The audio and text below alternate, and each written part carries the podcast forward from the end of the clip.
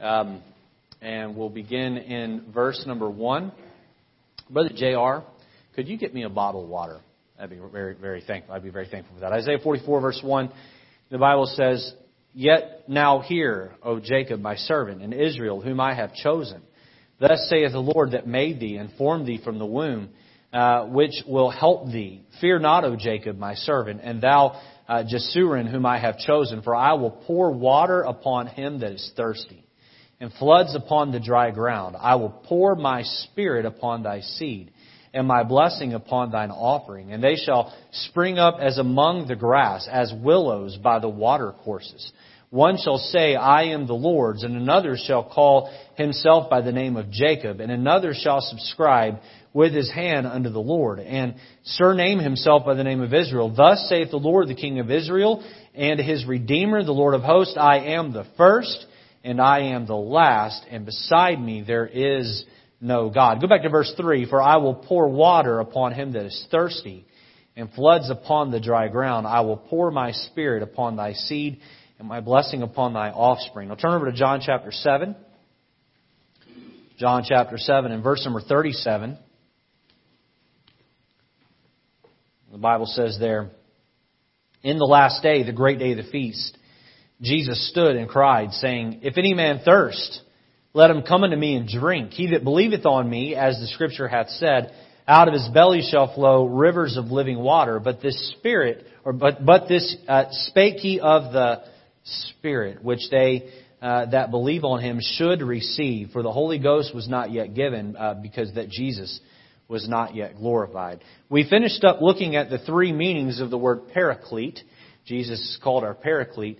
Uh, the next three weeks, weeks, we're going to look at symbols that, uh, uh, that, or things that symbolize the Holy Spirit in the Bible. Tonight, the title of the sermon is Staying spiritually hydrated. Staying spiritually hydrated.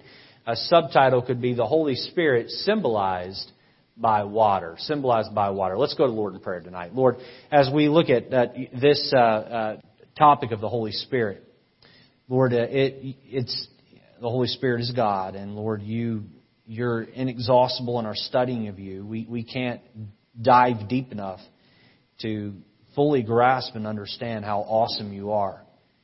And Lord, as we make a feeble attempt again tonight at understanding this, I, I pray that you would stir our hearts. Holy Spirit, work from within and convict us and help us yet again to see another reason why you should be in charge and have control.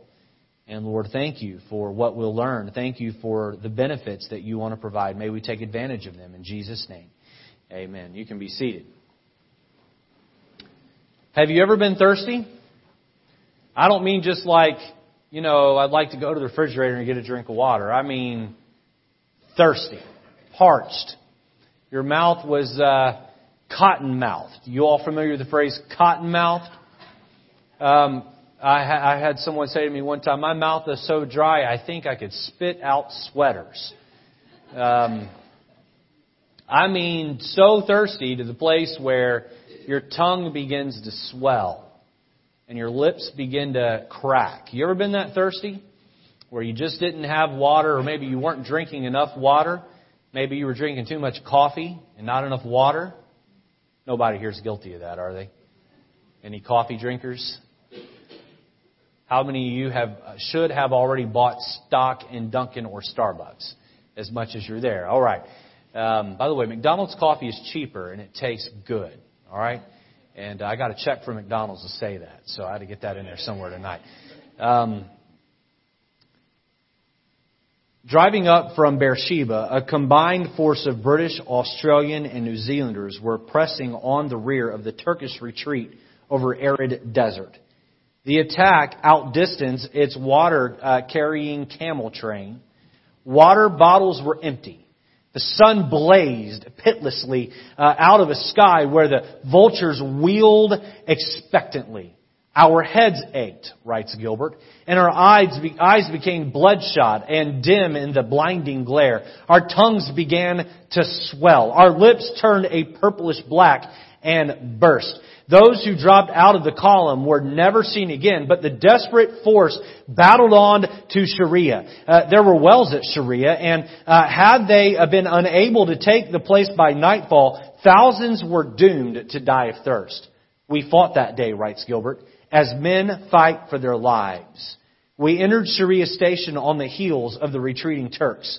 The first objects uh, the first objects were met, uh, uh, which met our view, were the great stone cisterns full of cold, clear, drinking water. In the still night air, uh, the sound of water running into the tanks could be distantly heard, maddening in its nearness. Yet not a man murmured when orders were given for the battalion to fall in, two deep, facing the cisterns. He then described the stern priorities: the wounded, those on guard duty, then company by company. It took four hours before the last man had his drink of water, and all that time they had been standing 20 feet from a low stone wall, on the other side of which were thousands of gallons of water. Thousands of gallons of water. They waited their turn, they got their water, and they were saved. So it was prior to the coming and indwelling of the Holy Ghost.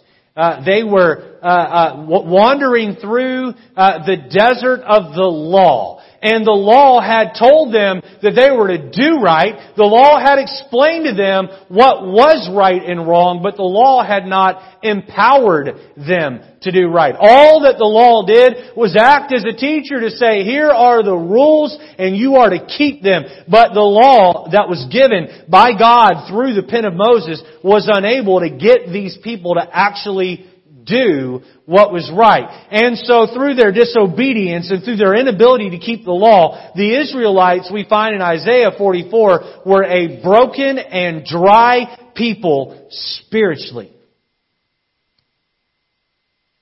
Jesus promised in Isaiah 44 that the water of the Holy Spirit would be poured out on those who were thirsty. It would be poured out on dry ground. What was he talking about when he said that he would give water to those who were thirsty? He would pour out on the dry ground. He was talking about the Holy Spirit being poured onto the believers, being poured into the believers so that they could have the power to not only know the difference between right and wrong, but have the power to uh, fulfill that which was right and wrong and live that which is right and wrong. Let me tell you, today you and I know what's right and wrong, just like they did in the Old Testament. The difference is, is that you have the Holy Spirit of God living inside of you, symbolized by water, and this Holy Spirit of God not only instructs you to do right, He empowers empowers you to go forward and do it. The question isn't, do you have the Holy Spirit to help you? The question is, are you allowing Him to help you? And that is so key. I propose that many Christians are wandering through life spiritually dehydrated. Spiritually dehydrated. Um, they are exhibiting all the signs of it. When the human body does not get the volume of water that, that it needs, um, it begins to do things to cry out for water. Right? Uh, how many of you ever been dehydrated while you were going on a long run? What pain do you get? Right here, right? Your side starts to hurt. And uh, I remember my PE uh, teacher saying, "Push through it, Lejeune. Push through it." And you just keep running, and after a while that would go away. And you see these uh, these uh, people who run marathons; they'll stop along the way and grab up a bottle of water or a cup of water off the table, and they just keep drinking while they're running. Why? Because it's so important that we drink. And if we don't get enough water, our body starts to cry out for it. And what are the signs of dehydration? Anybody here tonight in the medical field or have any first aid training, know a little bit about these kind of things? Okay. What are the signs of dehydration? Well, I don't know but I looked it up. Because that's the, the, we live in the information age, don't we? All right, uh, and I'll, I'll just give you a few of them. There's more, but I'll give you a few of them. Increased thirst. Right now, after leading all that singing, I am thirsty. All right, my body was telling me to drink water. I obeyed. Okay, you don't want a dehydrated preacher up here preaching at you, do you? Increased thirst, a dry mouth. Uh, if you are uh, severely dehydrated, you will get tired or sleepy. Another uh, symptom is that you will get a headache. Uh, your skin will start to dry out if you live dehydrated, and if, in severe cases, you begin to experience dizziness. Now, what are these? These are, these are the symptoms of being dehydrated, the body being dehydrated. But what about your spiritual body? What are the signs of a spiritual body that is dehydrated?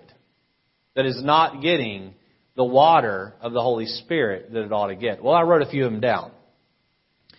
Irritation. Some of you in here, you're not in a very nice people. The slightest thing doesn't go your way and you turn into a monster. You know why? The Holy Spirit's not calling the shots in your life. You're spiritually dehydrated. Here's another one. Conviction. You know, if I'm not drinking enough water, my body says, go drink water. I can't tell you how many times I have had my body tell me that because I had soda or coffee throughout the day. And so I'll walk over to my refrigerator and I'll get a cup and I'll put it under there, I'll fill it up, and I'll take the first swig. And the next thing I know, I'm four cups down. And my body is screaming from the inside, thank you. Thank you. I needed that. Anybody know what I'm talking about? Has anybody else ever had that happen? Um, conviction is that same voice on the inside saying, "Hey, don't forget about me in here." Isaiah 43, uh, we won't uh, turn and look at it tonight, but there's a phrase in Isaiah 43, one chapter up from where we started, that says, Thou hast made me to serve with thy sins. That's what the Holy Spirit's saying. Is, hey, you keep dumping all of this sin on top of me. And I'm convicting you because I want to be in charge. Here's another uh, symptom that we're spiritually dehydrated. Misery. Misery. Some of you just walk through life and you're just mean. Just mean and you complain about everything and you're not nice, you know why? Holy Spirit's not really in charge and He's trying to get to be in charge and that's a symptom that you're spiritually dehydrated. Here's another one, an inability to get along with others, a bad attitude when corrected. Someone tries to correct you or point out something in your life that isn't just right and you blow up on them, that's a sign that you're spiritually dehydrated. Now, the human body cannot function without water. In fact, you can go uh, 40 days and nights without food. The average human can go a good 40 days and nights without food, give or take, but the human body cannot go much longer than seven days without a drink of water. You will die if you don't drink water or, uh, or, or uh, substances that contain water. Why? Because the human body is made up of 60% water. About 60% of the human body is water. Now, how about the Christian life? The spiritual body. The spiritual life, the Christian life lived successfully is, listen to this, 100% made up of the Holy Spirit. You, please don't miss this. You cannot be a good Christian if the Holy Spirit is not in charge.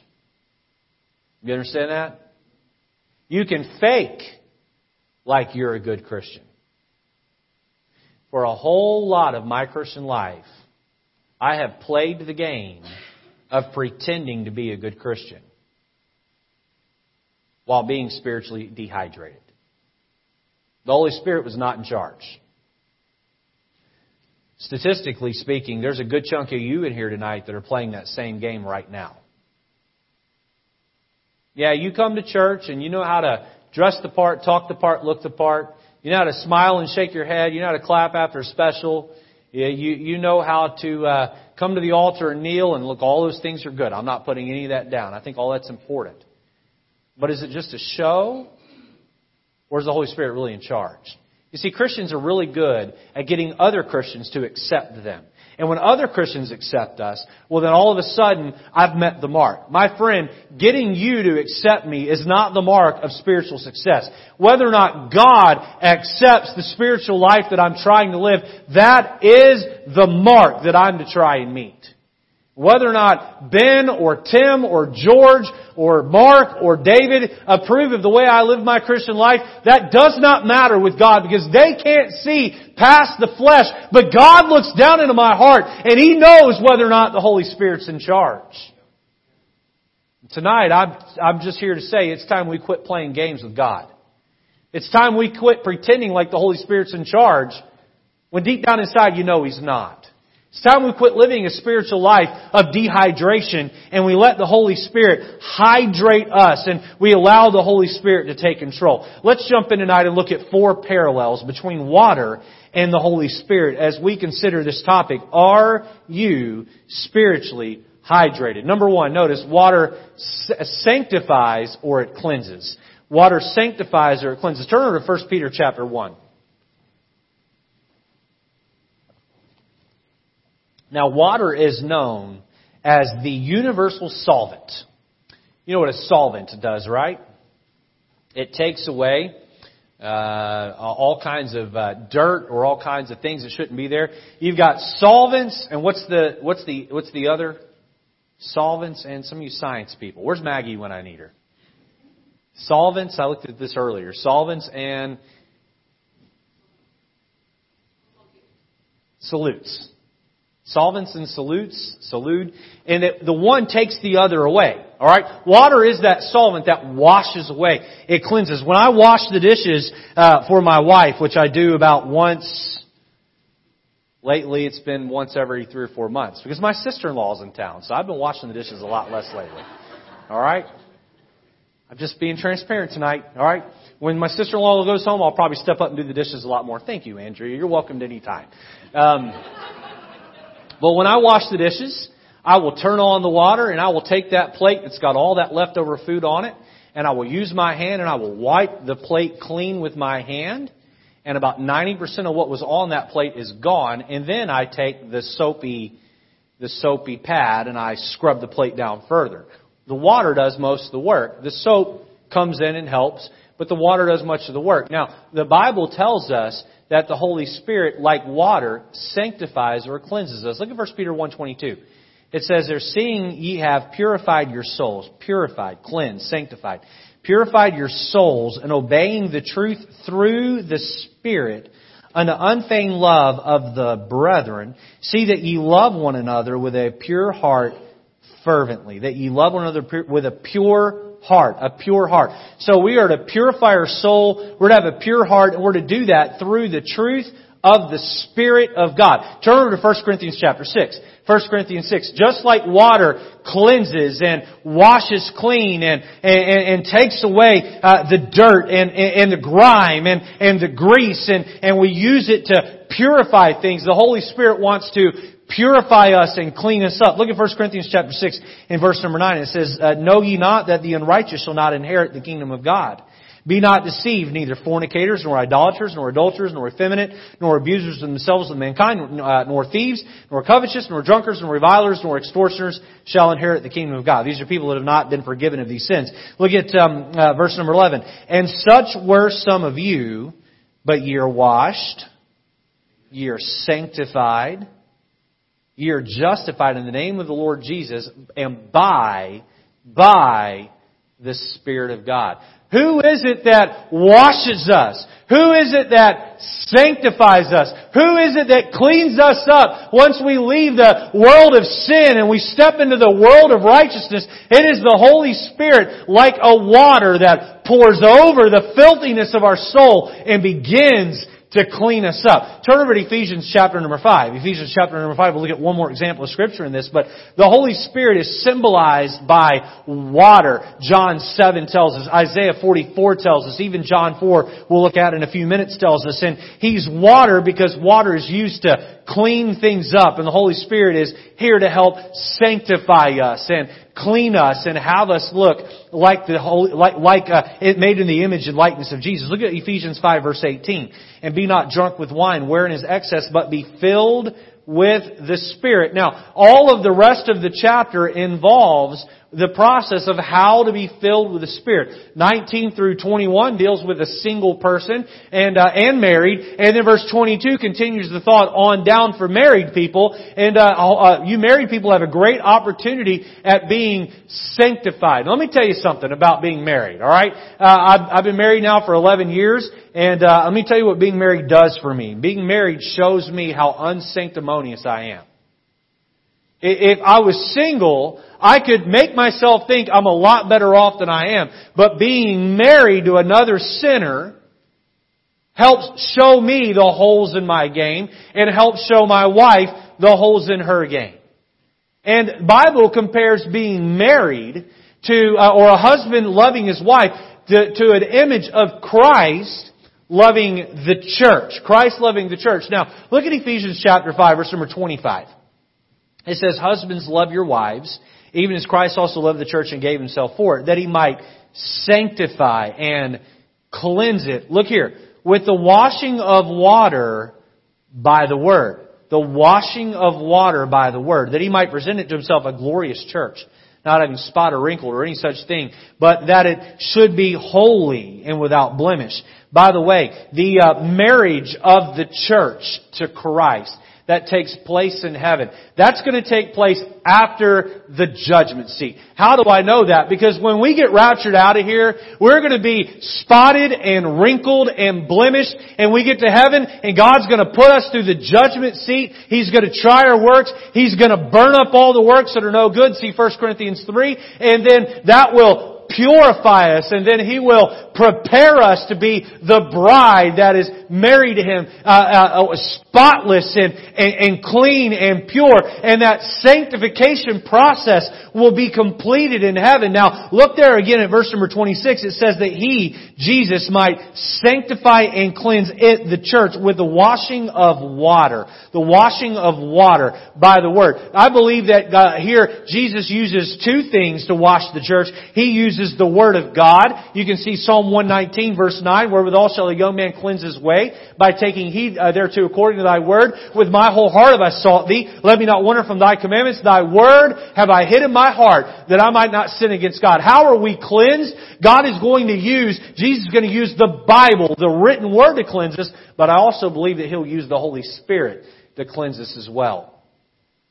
Water sanctifies or cleanses that which is filthy and dirty. And we come to God and we're saved and we have this filthy heart, this sin curse that we live under and these sin struggles that we have. And the Bible tells us that the Holy Spirit's job is to begin to be poured over us like water that's washed and cleansed. I gotta tell you, if, uh, if you could see the inside of me as sinful and filthy as I am under the sin curse, I would be like a plate that's been left out in the mud puddle for, uh, for years or maybe a plate that's covered in mold and filth and everything nasty you can imagine. You say, well, how do you clean it? You take it and you put it in the sink and you turn on the hot water and you just let that bad boy run. And the longer that plate sits under that flowing water, the, the, the, the, the cleaner it gets. And I gotta tell you, the more that you open up your heart to, to the Lord and you let the Holy Spirit just pour all over you, and the longer you stay in that process, the cleaner and more sanctified you become. The Holy Spirit is, is like water, symbolized by water in that He sanctifies or He cleanses. Number two, notice water satisfies the thirsty. It satisfies the thirsty. Back over in Isaiah chapter 44, I'd recommend that you hold your place there uh, for the remainder of the sermon. Isaiah 44 and verse number 3, the Bible says, For I will pour water upon him that is thirsty. Now I love the image of this. I will pour water upon him that is thirsty. Uh, pastor King, my pastor, used to tell a story about when he was a boy living in a small town in Kentucky that uh, he got a job cutting grass as a as an 11 or 12 year old boy. The Kentucky heat, he'd get up in the summertime and he'd take that lawnmower out, and if he didn't sleep in real late, he could uh, get the lawn cut before high noon, before the sun was beating down on him. Nonetheless, it'd be hot. And, and one day he's standing there at the corner store with the money he'd gotten from cutting grass and bought himself a, a drink uh, there with his buddies, four or five other buddies, and they look up,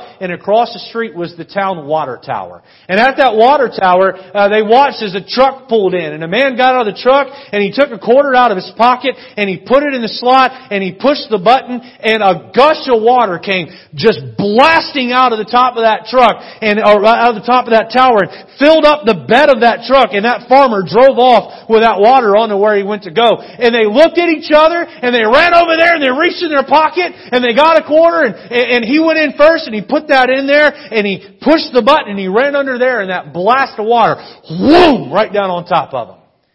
Now that's the image I get when I think of this verse here. I read this verse here. It says, I will pour water upon the thirsty. He's not going to give you a bottle of water and say, here you go. No, He's going to pour it all over you. What happens when we submit to the Holy Spirit? He is poured all over us. John chapter 4. John chapter 4. Hold your place in Isaiah 44 and turn over to John chapter 4 here. We find the story of Jesus and his meeting with this woman at the well. This woman who's been married five times and living with a man that she's not married to. And this woman who's lost and there uh, in, in the middle of the day trying to avoid the scuttlebutt and the ridicule of those in town. And here she is and Jesus, a Hebrew man, is talking to this Samaritan woman. She's taken aback by that and he asks her for a drink of water. And the woman says, uh, um, uh, uh, who are you? I perceive that you're a prophet. And he said, if you knew who I was, you'd be asking me for a drink. I wouldn't be asking you for a drink. And she said, Sir, how are you going to give me something to drink when you don't have anything to draw out of the well? And look at verse number 13. Jesus answered and said unto her, Whosoever drinketh of this water shall thirst again, but whosoever shall drinketh of the water that I shall give him, shall never thirst. But the water that I shall give him shall be in him a well of water springing up into eternal life. Back over in John chapter 7. John chapter 7 verse 37, it says, In the last day, the great day of the feast, Jesus stood and cried, saying, If any man thirst, let him come unto me and drink. I got to tell you that when you go and you live in the world and you live in sin and you choose to make uh, sinful choices or rather even secular choices or choices that maybe are amoral but void of God and, and, and allowing Him in that decision process, what you find is that you're spiritually dehydrated. You become spiritually thirsty. And God says, when you get to that place of frustration, when you get to that place of irritation, when you get to that place of conviction, you come to me and I will pour out my water upon you. You see, tonight we live in the era of the Holy Spirit. The Holy Spirit, if you're saved tonight, indwells you. The question isn't does He indwell you, the question is is He controlling you? Have you submitted control over to Him? Because when you do, it's that well of living water that springs up, that springs up uh, to everlasting life and provides to you a joy. Christian, tonight, let me ask you a question. Are you thirsty? Are you thirsty?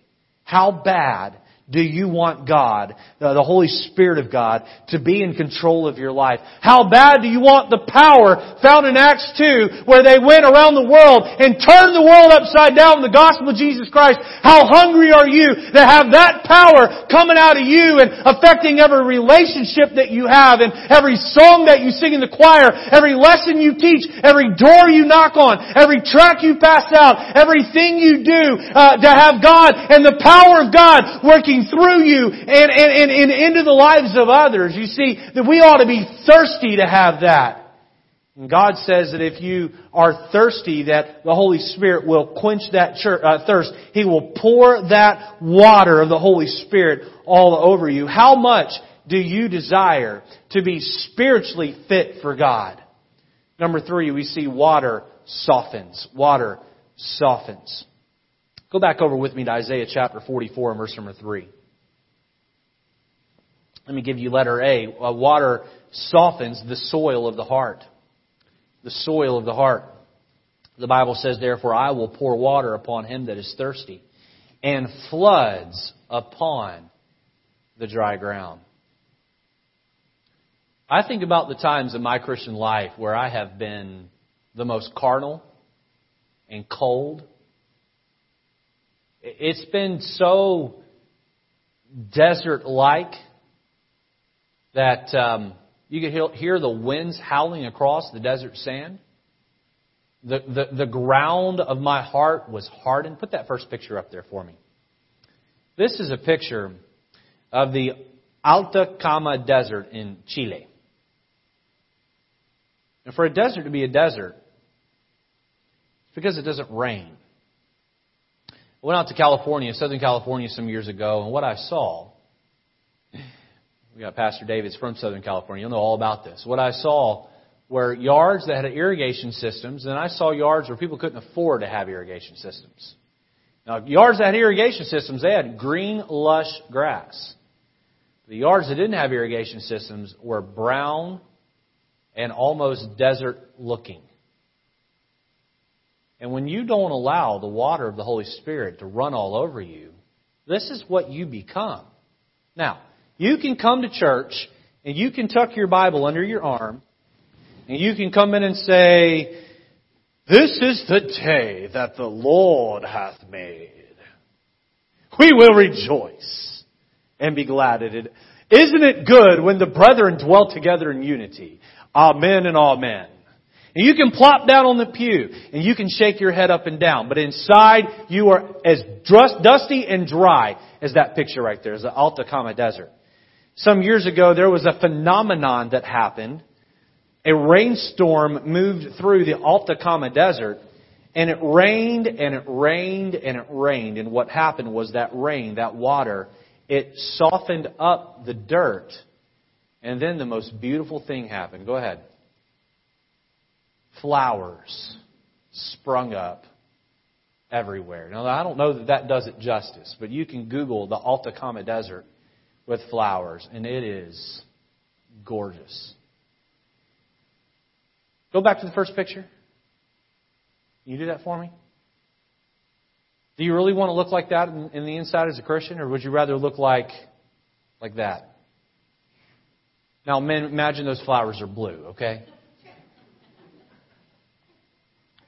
The Holy Spirit of God, you let Him run all over you. Boy, it softens the soil of your heart. When was the last time you wept over a lost soul? When was the last time that you wept over your own sin?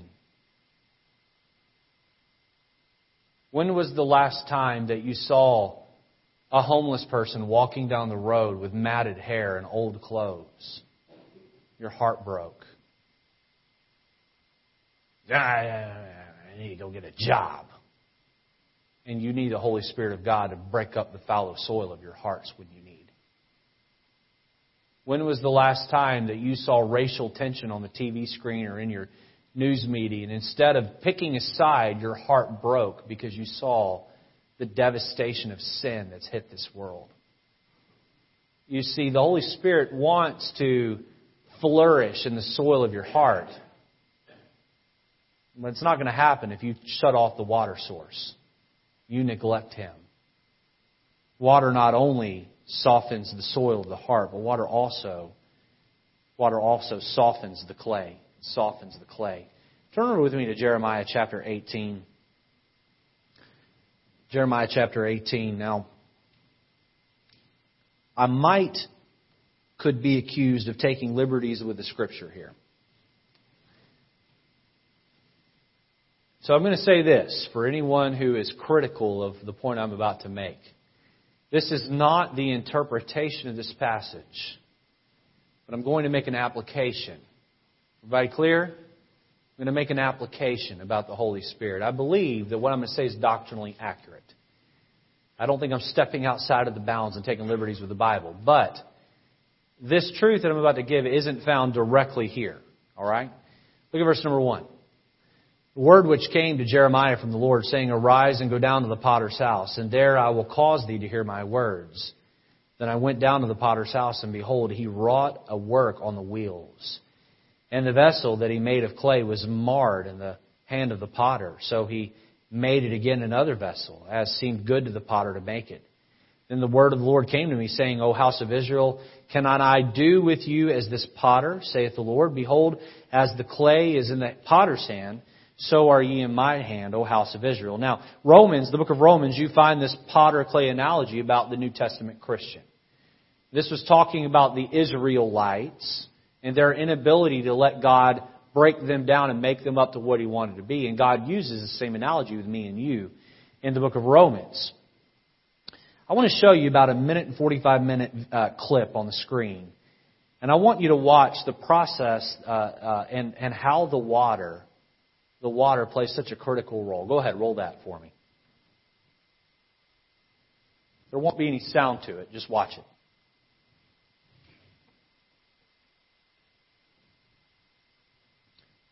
You see how that in order to form that, he has to keep it wet. He reaches down to get the water and he drips it back up on that clay. Now, God is the potter. And his hands mold the clay. What is the clay? The clay is me and you. And God wants to make us into exactly the unique thing that He has for us. Whether you're here tonight and you're three or you're 83, God has something specific He's trying to turn you into. And He has His hands on your life and He'll rip out that which ought not be there. Uh, the, the, uh, the, the problems inside the clay, the blemishes in the clay. He'll take that out and that's a painful process sometimes, but He's trying to break us down and remake us exactly into that which He wants us. And you see this man continue to dip his hands in the water. That water uh, is symbolized in the Holy Spirit and it is the Holy Spirit of God working hand in hand with God the Father to mold us and to shape us into exactly who He wants us to be. The question tonight is this. Is it that God is not changing you into who He wants you to be because you're not letting Him dip His hands in the water of the Holy Spirit and change you? Are you bucking? Are you resisting? Are you the dry clay? Are you the dry clay? The man's getting ready to make the lid, uh, uh the lid uh, that the lid will sit in for that storage jar.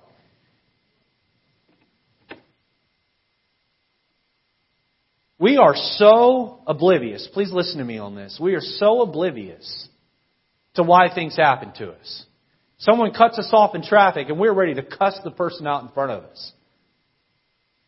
Things aren't in perfect order in our house and we're irate Things don't go our way at work and we get frustrated. We get a negative report at the doctor's office or we wake up with a pain in our back or our knee or our kids have something go wrong and it just seems like nothing is going right. And instead of stopping and saying, God, what are you trying to do? What are you trying to turn me into with this? What, what, what, are, what, what is the end game in mind? We buck and we push away and we fight and God is saying, alright, you're not allowing me to dip my hands into the water of the Holy Spirit and shape you and form you and mold you. And God says you are a hardened lump of clay and if you'll allow the Holy Spirit to be dumped on you, then I can form you and shape you in exactly who I want you to be. We're so busy with our life and what we do is we come to God with the contract of our life. We do this on a daily basis, on a weekly basis, on a monthly basis, on a yearly basis, over a decade, over uh, 20 years, over 50 years, over the life of our life, and we have the whole thing filled out. And we say, God, here's my name, here's everything I want to do, here's who I want to marry, here's where I want to retire, here's what I want to uh, accomplish, here's where I want to go to church, and God, if you would, just sign right down here. And God says, oh, oh, oh, hold on a minute. How about this? How about you sign down here and give me the blank paper and let me write in? That's how it's supposed to work. Do you ask God what you're going to wear each day? Do you ask God what music it is He wants you to listen to? Do you ask God where it is you should work? Do you ask God what it is you should do with each and every Sunday of your life? Do, do you go to God and say, God, here is my life. You make me who you want me to be. Holy Spirit of God, keep me soft. Keep me tender as the God of heaven reaches down into the clay and forms it and makes it and shapes me into His perfect will. Or are we too busy writing in the details saying, God, your signature please? Your signature please? My friend, it's time that we stop being hard-hearted with that hardened soil that is fruitless and flowerless and we stop being that hardened clay that God can do nothing with and we say, God, you be, the, Holy Spirit, you be that water that softens my heart and keeps me tender not only to you, but keeps me tender toward others that you put in my path and, and, and tender toward all those in the world that are hurting, those that are lost and without Jesus, those that are dying and going to hell. Lord, keep me tender. Holy Spirit of God, dump on me and keep my heart soft toward you. Number four, we see that water sprouts. Water sprouts. You think about a little seedling that's dropped in the earth. And what if there's no water to be poured on that land? Boy, it doesn't grow, does it? It just is a seed, it dies in the earth and nothing happens. Look back at Isaiah 44 in verse number 3.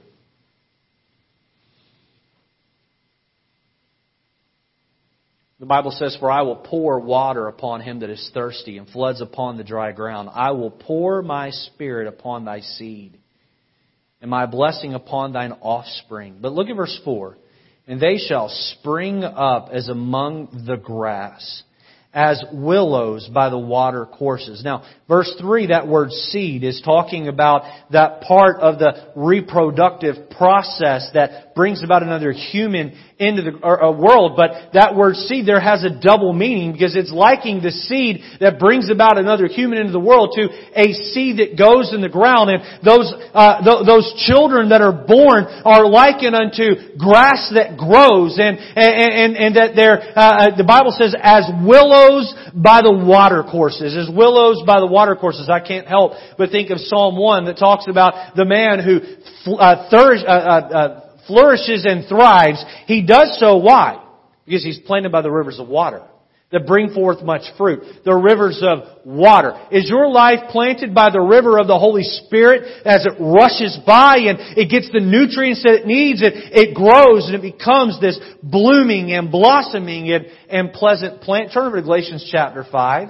What does it look like after the water of the Spirit has been allowed to pour all over us and pour all next to us and keep the soil of our heart rich and soft, what does that look like? And by the way, uh, uh, uh, while you're turning there, let me just say that what we want in 2018 is we want what Galatians 5 tells us, but we want it now. Christian, the fruits of the Spirit are not available to be ordered off the McDonald's value menu. You don't walk up and say, give me love, joy, peace, long suffering, gentleness, goodness, faith, uh, meekness, temperance, and I want it in 10 minutes. This is something that is cultivated over time. It would be, it, it, look, if, if, if, I, if you went out with a farmer, and the farmer said, today we're going to plant seeds, you said, okay, we got slide issues. We're working it. All right. You were to go out to the farmer and said, this farmer would say, today we're going to put the seeds in the ground. He said, okay. And you went out and you spent all day planting the seeds. The next day you went out and you watered those seeds and you got the irrigation system set up. You know what you do? You wouldn't show up the third day and say, where's the fruit? Where's the fruit? I, I, I thought it was supposed to happen today. No, that fruit takes time. You begin to allow the Holy Spirit to pour on you like water and keep the soil of your heart soft and, and nourished and, and, and the process begins to take place. This little sprout begins to come out of the ground and that sprout turns into a small little tree and then uh, over time it becomes a full blown uh, blossoming tree and what we get is we get a tree that begins to put out fruit. Look at Galatians 5 verse 22. And boy, this is what the Christian life fulfilled looks like. But the fruit of the Spirit is love. Not lust, but love. Joy, not happiness, but joy. Peace, not distraction from problems, but peace. Long suffering, gentleness, goodness, faith, meekness, power under control, temperance. Against such, there is no law. After months and years of allowing the Holy Spirit control of your life, You begin to love the unlovable. Do you have a family member in your life that's just not easy to love? You're not very good at loving them, are you? You know why? You haven't allowed the water of the Holy Spirit to pour over your soil of your heart long enough. If He does, you'll start loving them. How about joy? You get your spirit bent out of shape real easy? You come a point in your life where the whirlwinds of problems will be roaring around you. The joy of Jesus will just shine in your heart. You go down through each one of these.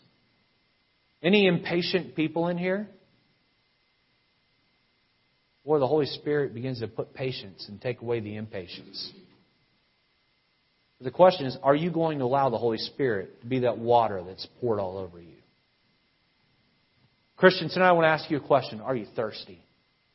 Are you thirsty for the power of God? Are you thirsty for the fruit of the Holy Spirit of God?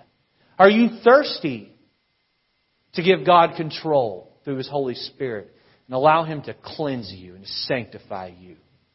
To allow Him to satisfy that thirst, to allow Him to soften the soil and to soften the clay, and will you allow the Holy Spirit to sprout in you the fruits of His Spirit? Let's have our heads bowed and our eyes closed tonight.